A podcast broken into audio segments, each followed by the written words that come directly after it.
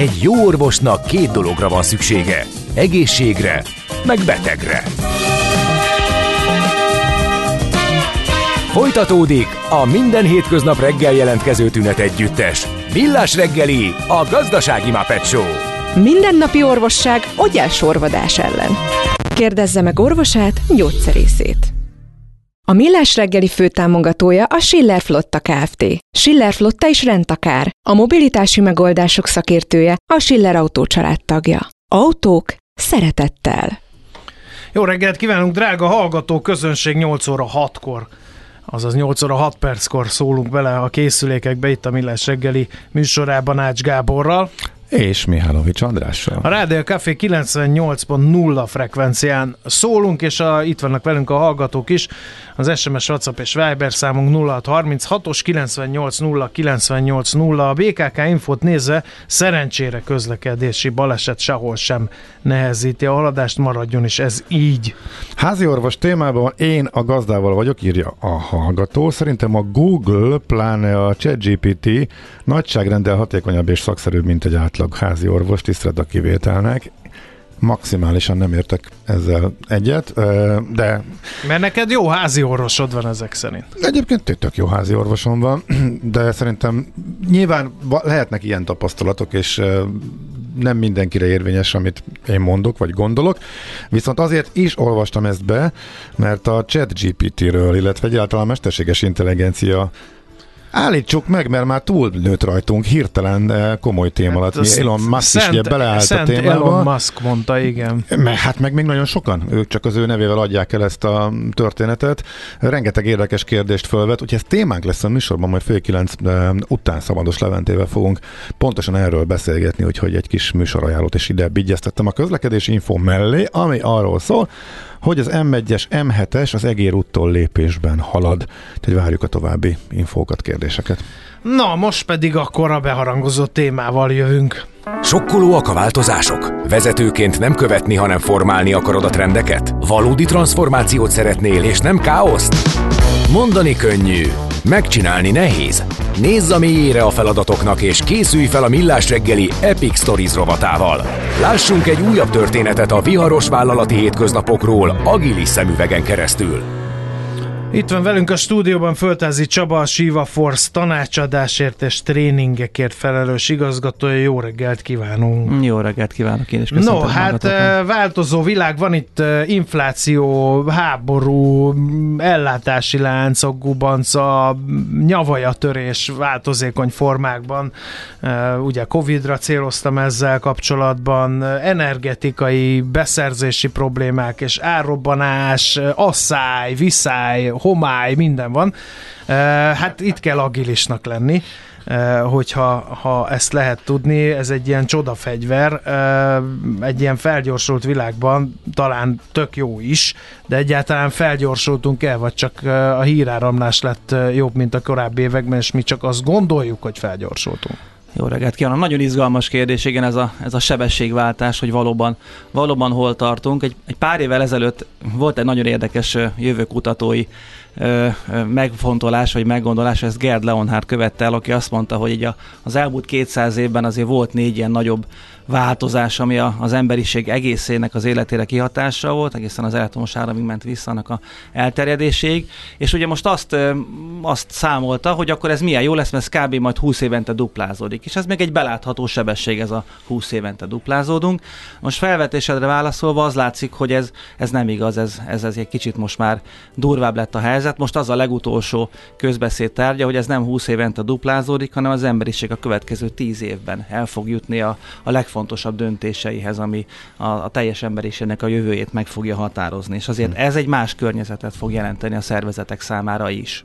Hát ez még nagyon távlati, mert én meg itt az inflációval, meg az energiárakkal jöttem. Mi van most? Vannak-e olyan módszertanok, amivel egy vállalkozás ebben a tényleg viharos gazdasági helyzetben tud megfelelően reagálni. Ez az agilitási módszertan, ez például elegendő el lehet alkalmazni ilyen majd, hogy nem extrém gazdasági körülményekre is.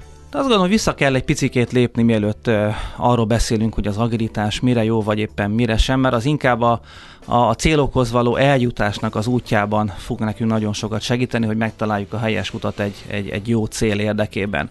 De ahhoz, hogy ebben a változó környezetben egyáltalán tudjuk, hogy merre kell haladnunk, merre kell levickélnünk, nagyon nem mindegy, hogy milyen módon határozza meg egy szervezet a céljait. És az agilitás az a, a célok elérésében nyilván egy jó eszköz. De, de egy szervezetnek most meg kell találni az agilis célrendszeretnek, az adaptív célrendszeretnek a, a, az eszközét. És azt látjuk, hogy akik ezzel foglalkoznak, a szervezetek, azok, azok jó irányban állnak most ebben a témában akik keresgélik ennek a lehetőségét, ők is jó irányban állnak ebben a következő tíz éves versenyben, akik meg azt gondolják, hogy, hogy jó lesz ez így is, ahogy most van, azok, azok nem lesznek itt a, a következő tíz éven belül ebben a, ebben a versenyben. Úgyhogy meg kell találni, hogy hogyan lehet ezekkel az adaptív célrendszerekkel boldogulni.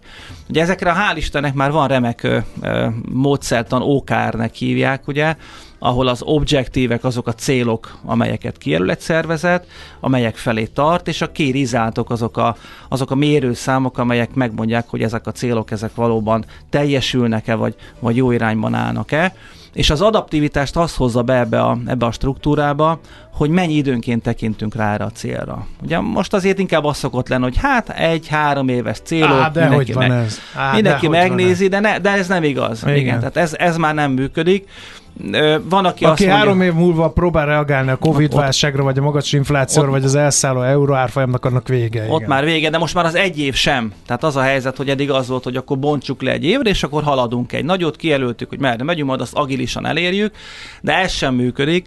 Az OKR az azt mondja, hogy, hogy bontsd le kisebb egységekre, és adaptívan nézd meg mondjuk negyed évente, fél évente, nyilván ez a cég dinamikájától is függ, mi a Siva Force-nál havonta megnézzük ezeket a célokat, és azt kell, hogy mondjam, hogy van olyan, hogy azt mondjuk, hogy hát ez, ez megszűnt, ez a cél. Már De havonta azért nyugtat, nyugtass meg, nem az összes ilyen kulcspontot kell újra, lehet úgy haladni, hogy jó, hát ebben nem történt változás, pipa, mert az infláció továbbra is magas, pipa. Munkaerő hiány, továbbra sincs elég informatikus, ezzel nem tudunk mit csinálni, az, hogy mi így meg így vonjunk be ide embereket, pipa, mert hogy ezen se kell változtatni. Igen. Úgy Tehát, kell elképzelni, mint amikor amikor su, megy, megyünk egy ilyen száppa vagy sup, nem tudom mi a neve, ugye, hogy szépen haladunk. Én tudom, hogy e, evickélünk, de ugye hogy folyamatosan balanszírozunk egy picit. A szél másképpen fúj, az evezőlapátunkat, ahogy belemerítjük a vízbe, akkor billen egyet a, jön egy a rendszer. Jön egy motorcsónak, ugye ezt meg kell egy picit óvatosan kerülni. Nyilván hasra is eshetünk, de hogy akkor ugye kimászunk, ebből tanulunk, egy picit megcsapta a pocakunkat a víz, de akkor megnézzük, hogy mit lehetne másképp csinálni. Tehát ez a folyamatos, adaptív felügyelet az, ami támogatja a szervezetet abban, hogy ha ilyenek a céljai, akkor már jók lehetnek hozzá például az agilis eszközök is. Uh-huh. Uh, azon gondolkozom, hogy hallottam, hallottam ezeket a mondatokat, csak azt akkor valami más betűszóval, KPI-jal emlegették. Mi Igen. a különbség a kettő között? Igen, hát ezt, ezt nagyon sokan össze is tudják keverni, mert mind a kettő picit hasonló, az, hogy mindegyik, mindegyik három betűs mozaik szó, ugye egy kérizált, vagy, vagy Key Performance Indicator, de a kettő teljesen más. Úgy talán úgy lehetne ezt a jól érzékeltetni, ezt a, a gondolatot, hogyha megnézzük, hogy, hogy egy autóval el szeretnénk jutni valahova. Ugye akkor beütjük a GPS-be a, a célállomásunkat, az lesz az objektív, ahova megyünk. Ugye nézi a, a, a navigációs rendszer, hogy merre kell fordulni, jobbra-balra, jó irányba haladunk, ezek a kirizátok. A Menet KPI újra tervez, hogyha vagy újra tervez, igen. így van. Ezt, ezt kiválóan le lehet modellezni. És a KPI viszont az, ami az autónkról ad egy, egy visszajelzést, hogy, hogy hogy áll a hűtővíz, hogy, hogy mennyi a sebessége, átléptük-e a határokat, hogy, hogy felforrott-e a, a motor, az olajszintű megfelel. Tehát néznünk kell az autónk teljesítményét, hiszen ha ott valami kilengés van, és mondjuk emelkedőn megyünk, akkor másképpen kell ugye sebességet megválasztani, mint hogyha mondjuk lejtőn. Azt nem fogja megmondani a, a navigációs rendszer, hogy most váltsak vissza kettesbe, mert azt meg az autónak hát a... még? Hát, még, még nem mondja meg, de azt a fordulatszám mérőtől tudom visszaobszerválni, és ez alapján megmondani ezt, a, ezt az apró módosítást. Tehát a kettőt így kell nézni, a kettő együtt van, együtt megél, kiválóan működik, csak ne keverjük össze a kettőt. Az egyik az adaptív célokat határozza meg, és annak az elérésé felé való utat fogja kijelölni, a másik pedig a menet közben megtett teljesítményt, vagy leadott teljesítményünket, vagy ennek az ingadozását fogja behozni. E- nagyon úgy érzem az eddig elhangzottak alapján, hogy nagyon sok függ attól, hogy ezeket a fontos pontokat, most a, így a kpi és a, a másikra is értve, eh, hogyan határozzuk meg, mert ha nem jól határozzuk meg, akkor ez nem fog működni a gyakorlatban, sőt, nagyon a GPS példánál maradva elvisz valami földútra. Igen. És lehet, hogy onnan is uh, idő, mire kikeveredünk, és nem biztos, hogy odaérünk, ahova indultunk. Uh, ezt meg lehet tanulni? Vagy ez egy olyan feladat, amit a menedzsmentnek el kell sajátítani, vagy, vagy lehet segítséget kérni kívülről, és azt mondani, hogy gyerekek külső szemmel nézzen már rá valaki a cégre, hogy szerintetek mi, mik azok a pontok, amikre oda kell figyelnünk? Ez egy nagyon nagy kulcskérdés a, a rendszernek a vezetői attitűd kérdés, és nyilván, hogy honnan tudja a vezető ezt a fajta motivációt, inspirációt beszerezni, begyűjteni a, a piacról, a ChatGPT-ről, vagy, vagy bárhonnan máshonnan, és, és nyilván ez egy, ez egy kézenfekvő gondolat, hogy, hogy ebben lehet segítséget, tapasztalást, külső támogatást igénybe venni, mint ahogy azt így egyébként, akik ezt elkezdték, ezt szokták is alkalmazni. De hogy magát a vezetői attitűdöt is egy kicsit behoztad ebbe a kérdésbe, a vezető szerepét azért arra is szerintem érdemes rá pillantani egy másodpercig. De van vezető? Tehát az autós példánál maradva van egy sofőr, vagy ez már egy olyan, olyan gépjárm, amit öten próbálnak egy irányban tartani? Van, Ugye van. kell hozzá IT is, kell hozzá HRS, kell hozzá gazdasági elemző, kell hozzá szélszes, kell hozzá üzleti értéket tehát, az, te, tehát teljes bort kell hozzá, hogy ez az autó jó irányba menjen. Nem lehet azt mondani, hogy elnök vezérigazgató úr majd eldönti. Vagy ezt lehet úgy, hogy ők szintetizálnak különböző véleményeket, felállítanak valami forgatókönyveket, amit megtámogatnak adatokkal, mert hogy azért digitalizálódunk, és akkor abból a, a főnök úr tud választani egy jót, aztán majd kiderül, hogy jól döntötte, vagy nem. Ugye e- ebben a vezetői koalícióban, amit megfogalmaztál, ezt így, így lehet talán a legjobban érzékeltetni, az a fajta attitűd jelenik meg, és, és válik elfogadottá, vagy igényeltem, úgy hívnak, hogy servant leadership, vagy támogató vezetői attitűd, aki ezt a fajta vezetői felhatalmazást nem arra használja, hogy utasításokat adjon, command and control alapon irányítsa a szervezetet, hanem ezeket a célokat folyamatosan vizsgálja, tűzze ki, és megteremtse a szervezetnek azt a képességét, hogy önállóan el tudjon oda jutni, ezt a célt meg tudja valósítani. Ugye ezen az úton nagyon sok akadályba lehet billenni, nagyon sok akadályba be lehet ütközni, és nem mindegy, hogy mi a szervezeti vezetőnek a, a motivációja, és ezt a célt is meg kell tudni változtatni. Egy szervezeti vezető sikere korábban az volt, hogy a kollégák jól végrehajtották az utasításait, most a sikere pedig abban rejlik, hogy a csapata meg tudja valósítani, el tudja érni ezeket a célokat. És ha a sikert másképpen definiáljuk, akkor a vezetői magatartás is ennek megfelelően fog berendezkedni intézkedni. Én ezt értem, de mennyire marad benne ez a, ez a már pedig én utasítok. Mondom miért. A munkavállaló alapvetően kényelmes, a munkavállaló alapvetően nem szívesen szembesül a saját kudarcaival. Mondjuk, ha látom, hogy itt vannak Lajoskám, ezek a KPI-ok. Ezekből te a ötből hármat tudtál teljesíteni, négyet nem, így ugrik a prémium. Tehát, hogy, hogy ez egy olyan komplex dolog, amiben az én megérzésem szerint szerepet kell, hogy kapjon az is, hogy Lajoskám, két hét múlva megkérdezem a KPI-okat, te eddig a háromból egyet nem csináltál meg, légy szíves erre figyelj oda, mert különben zátonyra futunk. Igen, az a kérdés, hogy Lajoskám egyedül dolgozik, vagy pedig csapatban. Ezek a szervezetek, ezek inkább csapatorientált működésre alapoznak, tehát ott egy csapat kap egy, egy célt, hát de annak egy van egy vezetője, így értem a Lajoskámat. És, és utána a csapat felel azért, hogy ezeket a célokat elérik, és a csapattagok egymás felé állnak felelősséggel, hogy vajon meg tudtuk-e valósítani egy célt, és van olyan, hogy valaki egyébként kiesik a rendszerből, beteg lesz, kevésbé teljesít, akkor más csapattagok át tudják venni ezt a képet, képességet, és támogatják együtt egymást, hogy ezt a célt elérjék. Azért ez a fajta működési modell már az agilis szervezetek felé mutat, hiszen ott csapatokra építünk, és ezek a vezetők ezeknek a csapatoknak a támogatását, servant fogják megvalósítani. Uh-huh. Van egy hallgatói közbe, Gyerünk, közbevetés. A, hát Hajrá. figyelj, azt mondja, az Ericssonban heti 38 órát töltöttünk azzal, hogy agilis legyen a csapat. A maradék kettőben kellett volna dolgozni. Ugye? Szóval hol itt a határ? Vagy, Igen, hogy érdekes felvetés. És még akkor a drága jó édesapámnak a mondását nem is idéztem, hogy ne kapkodjál fiam, mert leversz valamit. Tehát, hogy a hamar munka ritkán jó. Ezt is ugye gyakran emlegetik. Ide azért érdemes egy picit ránézni, hogy, hogy vajon 38 óra tényleg azzal tud-e elmenni. Sokan Nyilván azt el- szokták, kicsit el igen, igen, sokan de kritikaként felvetés. szokták azt mondani, hogy az agilis eseményeknek az összegét, hogyha összeadjuk, akkor nagyon sok a meeting, de azért mi azt tapasztaljuk, Hú, hogy de utálom. Ugye? Komolyan. Azt, azt azért meg lehet Borzasztó. számolni, hogy az agitás arról szól, hogy amikor gondolkodni, tervezni kell, akkor tervezzünk, és amikor csinálni kell, akkor csináljunk, és a kettőt ketté választja.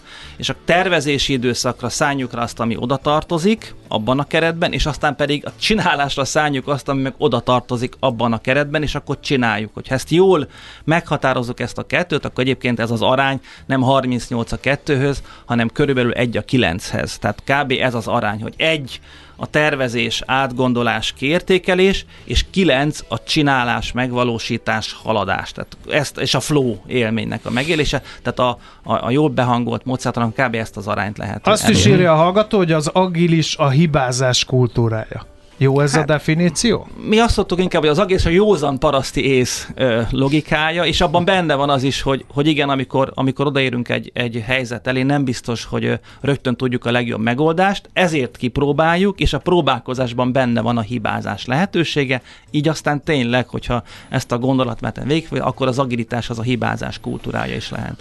Aztán írja a hallgató, hogy, hogy a kiégés támogató főnökök ki fognak halni. A főnöki attitűd meg kell, hogy változzon. Ugye ezt mondtuk, hogy ha más a vezetőnek a, a sikerkritériuma, akkor az emberek elkezdenek másképpen működni. Ha másképpen definiálom számára a sikert, akkor ő más Akkor eszközökhöz minek fog vezető? nyúlni.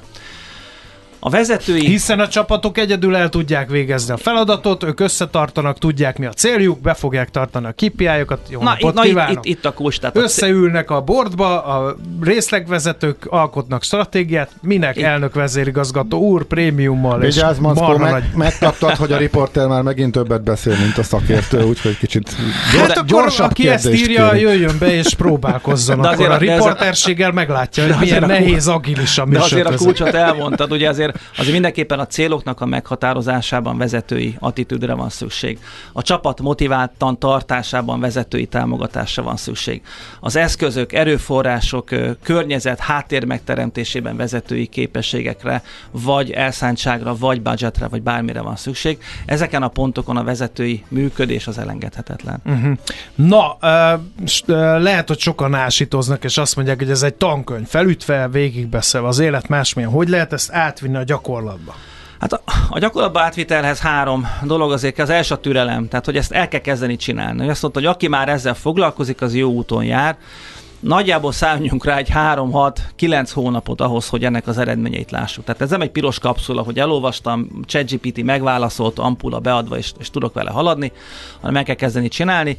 Oda kell tenni azokat a, azokat a célokat, amik mentén a szervezet halad, tehát meg kell fogalmazni az OKR-eket, a vezetőknek oda kell adni azt a felhatalmazást és azt a sikerkritériumot, mentén ezt a szervezetet tudják irányítani, és aztán pedig elkezdeni ebből tanulni. Tehát rendszeresen nézzük meg negyedévente, havonta, mi csapatszinten, két hetente, hogy hova jutottunk, és mit sikerült elérni, és mit sem. Ha ez az, ez az elszántság, az idő, és akár ez a külső segítség, amit mondtál, rendelkezésre áll, akkor ez a három receptúr összefelé De, azért de a jó halad. zéró lépés, az el kell olvasni ilyen könyveket? Hát le, lehet a, John Dörnek a Mirdami számít című könyvét akár az OK-ról elolvasni, az mindenképpen egy célszerű olvasmány, mert a kiindulási pontja, ahogy a beszélgetésen is elindultunk, az tényleg az, hogy fogalmazzuk meg a célokat, és ha ez megvan, akkor tudjuk a szervezetnek a működését uh-huh. erre behangolni. De itt ilyen tök egyszerű célokat kell, de nem kell túl bonyolítani Nem a kell, dolgokat, nem. nem? Legyen hogy egyszerű. Le, nőjön az árbevételünk, 2 uszkve 5 százaléka, vagy hogy kell ezt elképzelni, ezt a E- célmeghatározást? Ez inkább, ez inkább már egy ilyen, ez inkább már egy kirizált, amikor valamilyen százalékot Aha. mögé teszek. Azt mondom, hogy szeretném a piacon ezt a pozíciót elérni. Szeretném, hogyha a versenytársak ö, sorában én ide jutnék. Szeretném, hogyha az elvándorló ügyfeleim ö, rendszeresen visszajelzést adnának. Szeretném, hogyha egy konferencián vagy valamilyen szakmai fórumon mi lennénk a, a, a megkérdezett szakértők. Tehát ilyen viszonylag jól megfogalmazható, jól artikulálható, de akár egy kicsit ilyen stretch célokat, ezt szokták mondani, ami, ami ambíciózus, hogy szeretnék egy nagyot ugrani. És majd a kérizátok, amit elmondta, hogy hát ahhoz, hogy ezt elérjem, és azt, hogy ott vagyok, ahhoz tényleg az kell, hogy mondjuk 8%-os profitráta helyett 12%-os uh-huh. profitrátával dolgozzak. Az már inkább ebbe az irányba. Hogy verem át a szervezetem? Hát, hát nem átverni kell, ugye ez a... Ez a nem ez tudok az más egyik... módszer. Igen, igen, igen. Én egy Ács Gáborral dolgozom együtt, meg egy Kántor Endrével. Nincs Nem más ment át az üzenet az Andrásnak, erre ráébredt, és rögtön rám kenni a felelősséget. Ez egy finom, Na hát, finom, nem vagyok finom meglepve. áthelyezés volt. A szervezetnek inkább lebontani kell ezeket a célokat olyan lépésekre, amivel el tudnak ők is köteleződni és el tudnak bánni. Egy nagyon-nagyon távoli cél az a szervezetben dolgozó kollégák számára elérhetetlen. Ugye nem látom, hogy amiért ma bejöttem, az most hogy kapcsolódik ahhoz a, ahhoz De a célhoz. akkor is azt gondolja, hogy hülyeség. Nem. Már megint a főnök meg akar dolgozni a Akkor. Prémiumáért, azt mondja, hogy, hogy nőjünk, vagy nőjön a profitráta 8 12-re, de én tudom, hogy nem fog átmenni a piacon. Hát én tartom a vevőkkel a kapcsolatot. Hát A- ez egy hülyeség. Akkor, akkor, ha elérhetetlen a cél, és nincsen lebontva kisebb egységekre, kisebb a szervezet alacsonyabb szintjei számára elérhető célokká, akkor pontosan ez az attitűd lesz, amit Aha. elmondtál. De ugye a, a játék abból áll, hogy nem csak egy célja van egy szervezetnek, vagy egy magas szinten, azok le vannak bontva kisebb szervezeti egységekre, amit már maguk a szervezeti egységek artikulálnak, tehát ők maguk fogalmazzák meg, hogy hogyan tudnak ehhez hozzájárulni. És ha már a szervezeti egységek, vagy akár az egyének mondják el ezeket a célokat, na azzal nyilván sokkal inkább elkötelezetté tehető, ami majd egyébként a vállalat magas szintű céljainak az irányába fog hatni. Nem biztos, hogy az fogja megvalósítani, de abba az irányba hat. És ha mindenki abba az irányba halad, akkor, Akkor végül is fog elértük a célunkat. Igen. Így van, így van. Na, végszónak tökéletes, nagyon érdekes beszélgetés volt. Nagyon szépen köszönjük, hogy itt jártál nálunk, és ö, egy pár gyakorlati kérdésre ö, választ kaptunk. Nagyon szépen köszönöm Folytatása következik, ez egy kimeríthetetlen téma. Köszönjük. További szép napot, sziasztok, hallgatóknak is minden jót. Földházi Csabával beszélgettünk a Shiva Force tanácsadásért és tréningekért felelős igazgatója. Ő most jön egy rövid zene, aztán pedig hírek, és folytatódik a millás reggeli. Maradjatok velünk! Epic Stories. Történetek a viharos vállalati hétköznapokról agilis szemüvegen keresztül. A Millás reggeli céltudatos és bátor vezetőknek szóló rovata hangzott el. Rádió Café. Káposztás megyeren, az FM 98-as frekvencián. Jé, hát ez meg micsoda? Csak nem. De, egy aranyköpés. Napi bölcsesség a Millás reggeliben. Hm, ezt elteszem magamnak. Spiro Györgynek van ma a születésnapja, jó egészséget, további jó uh, munkát, sok sikert kívánunk a Kossuth Díjas magyar írónak, költőnek, irodalomtörténésznek, műfordítónak. Tőle választottunk aranyköpést, hogy tisztelegjünk eddigi teljesítmény előtt. Ez az aranyköpés pedig így hangzik, minél érzékenyebb és tisztességesebb valaki, annál védtelenebb. Tehát, akkor most ezt lefordítva, miért vagyok én érzéketlen és tisztességtelen? Azért, hogy ne legyek védtelen. Tessék, nem- ez nem- veled ez- szemben, Ez úgyhogy nem következett, szíves. ez nem következett, ez egyáltalán nem következett a mondásból. Ezt csak te forgattad ki. Hát, ha ez az állítás, annak a cáfolata egy más uh, dolgot hoz elő. Nem feltétlen. Jó, akkor Na jó, érzéketlen ezen- vagyok, de tisztességes, akkor olyan felemás a védelmem. Na mindegy, ebben ezt majd akkor megbeszéljük egyszer fehér asztalnál. Most azonban fontosabb dolog került terítékre, hogy Elon musk az élen egy rakat szakértő kongatja a vészharangot a mesterséges intelligencia fejlesztésén, fejlesztésével kapcsolatban. Azt mondják, hogy most egy kicsit álljunk meg, és pihenjünk rá erre a ChatGPT és Ez túl barátaira. sok volt, és túl gyors volt, és veszélyessé ö, vált. és hogy akkor most merre tovább? Most akkor kinek van ebben a történetben igaza? Most jön a Skynet, ki és... dönti el? Most akkor Igen. összeállunk most akkor tudós... Elon Musk azt mondja, hogy Coki, és akkor Coki. Hát akkor most ki irányítja itt a világot? Meg Joe Biden, kérdés. Vladimir Putin ö, és az Európai Unió, vagy Elon Musk? Ezek, amelyekre mi magunktól nem tudunk Nem válaszolni. Ezért hívjuk a szakértőt, hogy Igen. föltegyük ezt a kérdést. Ő pedig szabad, más. Szabados Levente, a Neuron Solutions vezető tanácsadója, Frankfurt School docense, adattudós teológus. Jó reggelt kívánunk! Jó reggelt, jó reggelt, kedves védtelenek, ha már igen. így apostrofáltátok itt igen. Hát a mesterséges intelligenciával szemben mindenképpen védtelennek érezzük, és pőrének magunkat. Uh, figyelj, talán veled is beszéltünk már, meg amióta ez a mesterséges intelligencia dolog uh, napirenden van, uh, ben, feltesszük a kérdést a technológia árnyoldalairól.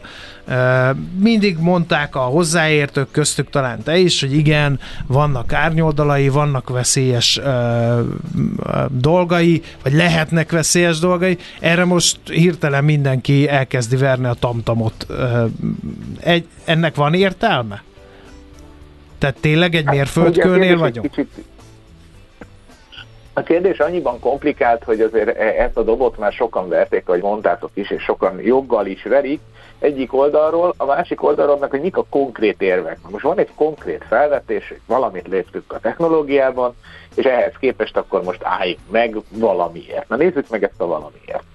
Ugye az egyik ilyen általános aggodalom valamiért, az egy kicsit ilyen tángabb, homályosabb sztori, ez, ez gyakorlatilag Arnold Schwarzenegger csak egy kicsit átöltözve, vagyis hogy hát ilyen Terminator sztori, hogy valami olyan gépet alkotunk, aminek egyébként a, a, a, a célját, a célfüggvényét, azt, azt úgy nem jó határozzuk meg, és akkor egyébként lesz valami olyan saját aktivitása, amitől módosítja a saját célfüggvényét, és akkor úristen, úristen felfalja a világot, vagy úgy, hogy terminátort csinál, vagy csak ez a, a ismeritek ezt a vicces gondolatkísérletet, hogy csak az a feladata egy gépnek, hogy, hogy gépkapcsokat gyártson, de nagyon intelligens, és akkor egy idő után feltalálja azt a lehetőséget, hogy az egész földbolygóból gépkapcsokat gyártson, és akkor mindenki kihal. Vagyis, hogy hát volt egy nagyon egyszerű cél, és akkor egyébként túlnőtt rajta a rendszer. Na ez lenne talán a kevésbé hogy mondjam, jelentős érv, vagy, vagy erős érv, mert hogy valahogy azt látjuk itt technikailag, hogy arról, hogy egy, egy jelenleg fennálló bármilyen általunk ismert uh, gépi rendszer a saját céljait módosítson, vagy, vagy az eredeti hogy mondjam, kereteken túlnőjön, arra azért kevés az esély. Na de volt rá példa, bocsáss meg, bo, bocsáss meg, hogy közben volt erre példa? Hát bejárta az egész világsajtót az a történet, mikor megbeszélte, vagy mondták két mesterséges intelligenciának, hogy próbáljanak együtt dolgozni.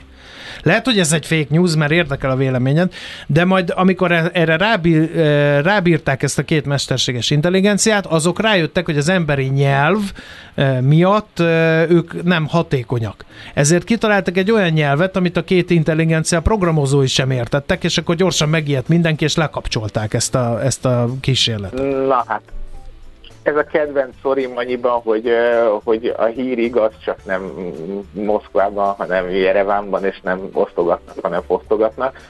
Vagyis, hogy igazság szerint az volt az eredeti célja a kísérletnek, hogy megvizsgálják, hogy egyébként ki tud-e alakulni kommunikáció, a mentén, a célfüggvény mentén, amit a kutatók adtak két rendszer között, és ez hatékonyabb lehet mint amit most emberileg ismerünk. Tehát egyszerűen csak jól működött a kísérlet, és nem azért állították le, mert megijedtek, hanem azért, mert kész volt. Aha. Vagyis, hogy, hogy ez ilyen szempontból egy, egy, egy teljesen más keretezés. Nyilván ennek egy kicsit a, a hogy mondjam, populáris keretezése az, és mindenki. Ilyet meg a felét, tehát a cikkben is szépen le van írva, hogy sikerült azt a célfüggvényt elég jól maximalizálni, és persze meglepően jól sikerült, hurrá, de hát még mindig abban vagyunk, hogy mondtuk valamit, hogy az legyen, és hát jaj, jaj, az lett. Az érdekesebb kérdés szerintem a, a, a ki mondja meg, hogy mi az, ami, az, az, az, ami legyen, ez már egy, ez már egy pikánsabb kérdés, meg egy valósabb kritika, mert hogyha kicsit a társadalomtudósok felől nézzük, akkor a kritika nem az, hogy jaj, majd a gépi rendszerek túlnőnek rajtunk, hanem ugye a jelenlegi képességünk arra, hogy meghatározzuk, hogy mit is akarunk jól csinálni, na már mint hogy ne úgy, hogy van valaki, mondjuk a Musk fel kell reggel, és úgy gondolja, hogy na, ma be kell szántani a Twitter egy újabb felét, és akkor egyébként ehhez még nagyszerű technológiai eszközei is legyenek, és akkor tudja bármit csinálni vele. Na, ez nem biztos, hogy az a fajta döntéshozatali mechanizmus, amit ugye a, a közjó gondolata alatt úgy elképzelünk. Vagyis, hogy van ez a pikánsabb sztori, hogy nekünk kéne valahogy eldönteni, méghozzá relatív gyorsan, hogy mi az a közjó, ami felé szabad és lehet, technológiát alkalmaz, és mi az, amit meg marhára Hát de akkor ez csinálni. egy tök jó felhívás a maszkék részéről, mert hogy úgyis állandóan az a vád a technológia ellen, hogy először fejlesztünk valamit, mondjuk atombombát, aztán a fejünkhöz kapunk, hogy ja Istenem. És hogy, hogy ez már több, például itt van a közösségi média. Alkottunk valamit, tök jó dolog, megcsináltuk, aztán jaj, buborékok alakultak ki, jaj, a gyerekek olyan tartalmakhoz jutnak, amihez nem kéne. Tehát akkor most ez egy tök előre mutató kezdeményezés, hogy álljunk le és gondoljuk végig, mit akarunk kezdeni a technológiával. Hát vagyis, hogy két kezdeményezés van ebben, az álljunk le, meg a gondoljuk meg. Ebből a, az álljunk le része az egy kicsit problémásabb lesz, de nézzük meg először is a gondoljuk meg részét. A gondoljuk meg része az egy nagyon valódi kritika, erre azt szokták mondani, hogy van nekünk egy ilyen kicsit, kicsit kifordítva a Wilson idézetet, van egy ilyen kőkorszaki agyunk, középkori hiteink, ilyen koraújkori társadalmi struktúráink és kb. 22. századi technológiák. És valahogy ez, ez az egész ez így nem annyira fél össze, mert egy, egy majomember, aki mindenféle dolgok, babonákban hisz, közepesen tud együtt dönteni, de egyébként azt neki egy csoda azért, csodapálcát, hát az furcsa dolgokat tud kihozni. Vagyis, hogy ennek a kritikának a legfőbb része az az, hogy na, hogy a fenébe hozunk közösségileg jó döntést. Vagyis, hogy tudjuk-e olyan hatékonyan együtt eldönteni azt, hogy mit kéne csinálni, hogy az ne egyrészt egy ilyen végtelen, hogy mondjam, partalan, vitatkozós, egy helyben tötyörgős megközelítés legyen, mert ugye ez az egyik, amit látunk. A másik, amit látunk, hogy majd jön valaki, akinek elég magas a tesztoszteron szintje, és ilyen enyhén elomás stílusban megmondja a tutit. És azt mondja, hogy akkor ez a helyes, és akkor mindenki szívéhez kap, és jaj, jaj hát jaj, mit csináljunk Szóval nem jók a döntési mechanizmusaink. Ennyiben ez egy baromi jó kritika, egyébként Timasz módon pont a Musk kritizál mindenkit ezzel, aki egyébként döntési stílusában a majd megmondja a tuti módján szokott működni, úgyhogy ez kicsit olyan hiteltelen ebből a szempontból. Na ez volt a döntés része. A leállunk-e része, az már érdekesebb. Vagyis, hogy pont az egyik támogatója a, a most már híres, vagy hírhet, ahogy nézzük, történész Harari, ennek a kezdeményezésnek az egyik támogatója, szokott rendszeresen azon keseregni, hogy hát itt volt, volt ez a demokrácia sztori, és hogy ez mennyire hatékonyabban működött, mint mondjuk egy központi vezérlés jellegű sztori, és hogy mi azt hiszük, hogy egyébként voltak először az értékeink, hogy, hogy demokrácia, és abból következett a, a hatékony vezérlés, és akkor ezért a demokrácia lett, lett a, a, a, hogy győztes vagy befutó mondjuk a hidegháború alatt ő megfordítja az érvet, és azt mondja, hogy lehet, hogy az a helyzet, hogy van egy hatékonyabb döntési mechanizmus, és aztán bemagyarázzuk magunknak, hogy egyébként mi abban hiszünk. Na itt az a veszélyes, hogy egyébként egy központi döntéshozatali mechanizmus, hogyha erre ráborítunk nagy mennyiségű gépi tanulást, az lehet, hogy hatékonyabb tud lenni, mint egy demokratikus. Vagyis, hogy ez nem igaz, hogy nem tudja a társadalom kezelni, meg nem tud döntést hozni. A mi mostani éppen aktuális társadalmi berendezkedésünk nem könnyen hoz döntést. De mondjuk azért nézzünk mondjuk félszennel Kínára, ahol azért a, a döntések a maguk módján elég hatékonyan meg lesznek hozva. Na és hát, hogyha ez így van, akkor ez az álljunk le helyzet, ez egy ilyen nagyon szűklátókörűen valljuk be őszintén. Igen, és a történelmet ráadásul a győzte...